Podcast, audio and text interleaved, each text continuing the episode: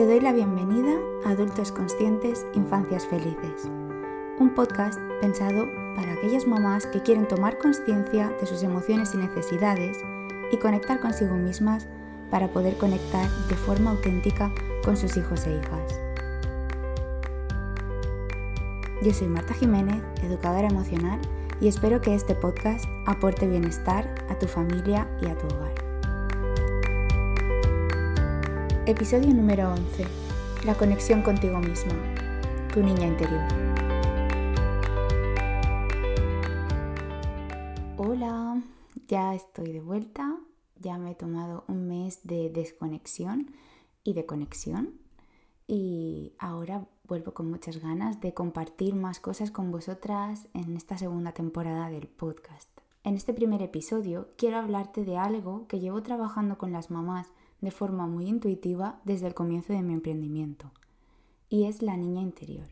Y digo de forma intuitiva porque al haber trabajado siempre con niños y niñas, me he dado cuenta de la poca comprensión que había hacia ellos, ¿no? y pensé, ¿cómo podemos empatizar más los adultos con estos niños y niñas? Y automáticamente me vino la respuesta, conectando con nuestra infancia. Para mí no hay mejor forma de hacerlo. Sí que es verdad que podemos estudiar mucho, podemos leer, podemos escuchar podcasts y podemos informarnos a nivel más racional de, de todas sus necesidades y de cómo cubrirlas de manera adecuada. Pero para mí es esencial que conectemos con nuestras infancias, con nuestras niñas interiores, porque a nivel emocional es así como se va a integrar todas esas emociones que sentimos en nuestra infancia y que ahora pueden que estén sintiendo o no los niños y niñas que tenemos delante. Pero será mucho más fácil empatizar con lo que necesitan y sienten las personas de nuestro entorno si primero somos capaces de conectar con esas emociones que nosotras sentimos y las necesidades que tenemos. Y si nunca has escuchado hablar de la niña interior, que yo supongo que sí, porque es un término que ahora está cogiendo mucha relevancia, la niña interior es la representación de nuestro ser menos racional, es decir, nuestro ser emocional.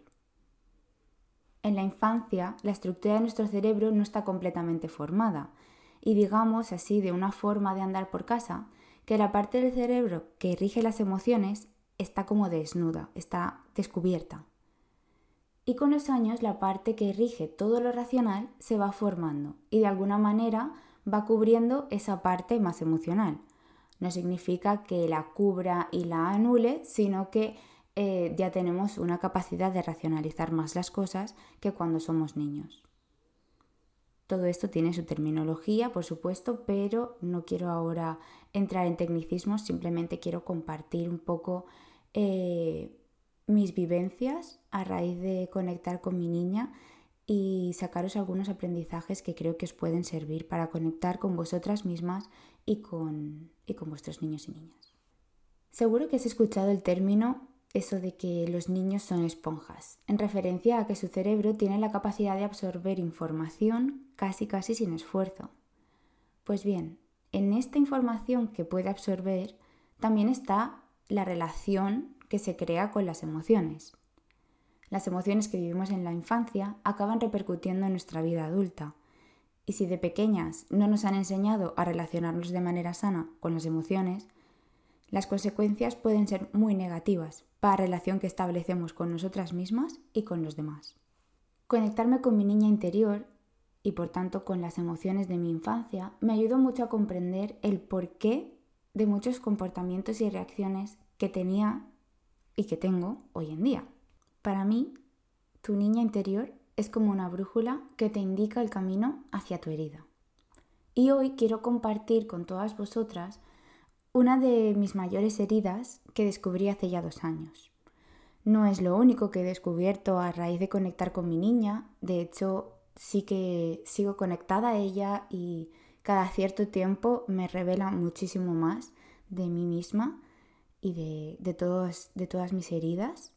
Pero hoy quiero compartir una en concreto que creo que tiene mucha relación y muchas de vosotras podéis sentiros identificadas y podéis aplicarlo para la crianza que estéis haciendo ahora mismo con vuestros hijos e hijas. Y esa herida es mi relación con la autoridad y los límites. En un momento de colapso emocional estaba trabajando en una escuela y me vi forzada a escuchar mis emociones. Pero conectar con ellas no fue algo que yo busqué hacer. Me vi súper, súper forzada a llegar a ese punto.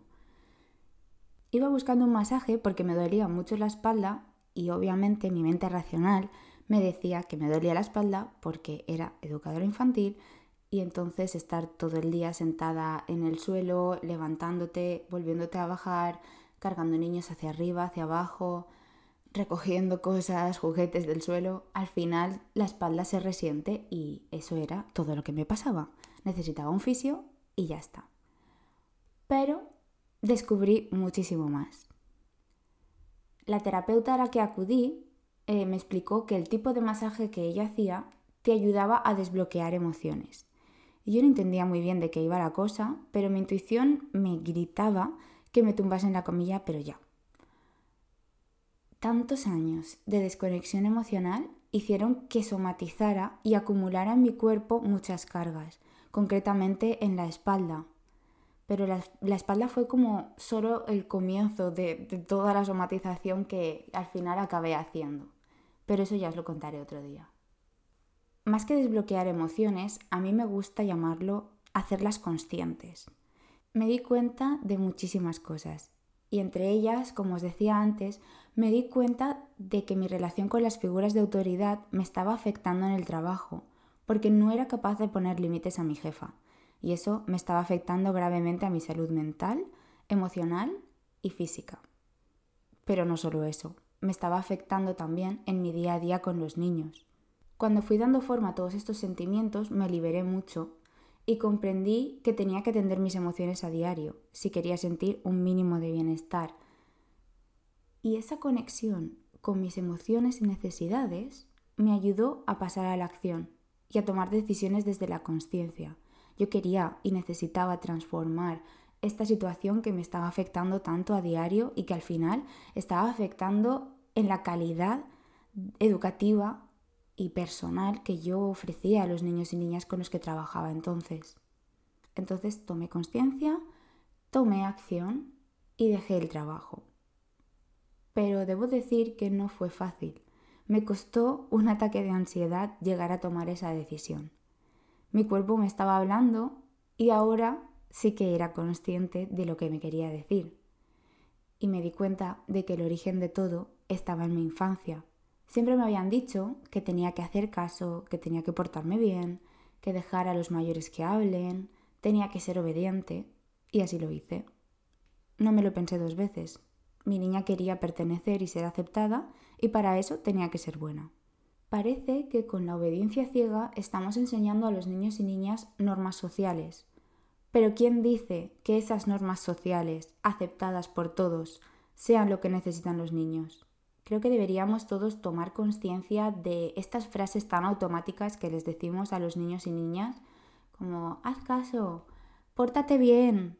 ¿Qué es portarse bien? Bueno, podríamos entrar en un debate filosófico muy largo de qué es portarse bien y qué no, pero a lo que voy es que muchas veces inculcamos la obediencia ciega sin tomar realmente conciencia de la consecuencia que eso puede tener en, en la relación que ese niño esa niña establezca consigo mismo y con los demás. Así fue como yo desarrollé una relación tóxica y sumisa con las figuras de autoridad. Y digo tóxica porque realmente en mi interior sentía que no eran justas, que no me estaba respetando, pero todo eso estaba tan adentro que no podía ni reconocerlo. Simplemente yo iba con el piloto automático y obedecía, porque me habían dicho que era lo que tenía que hacer. Hoy doy las gracias por el malestar que me han generado todas estas situaciones desde mi infancia hasta ahora.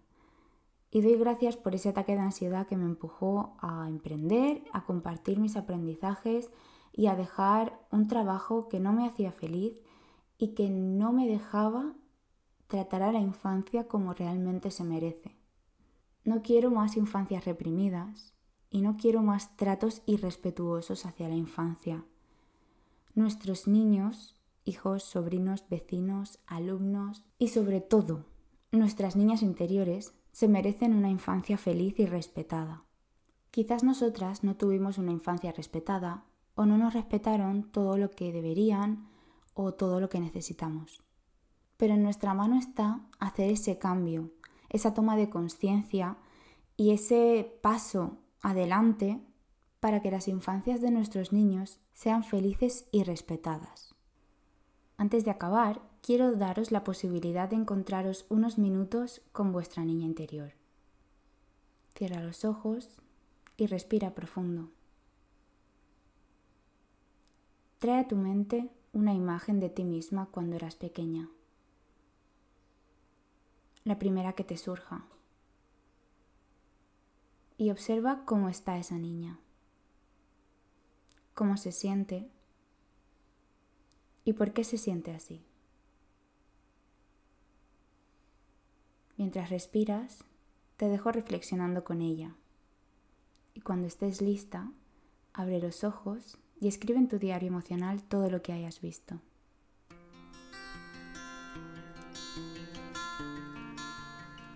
Hasta aquí el episodio de hoy.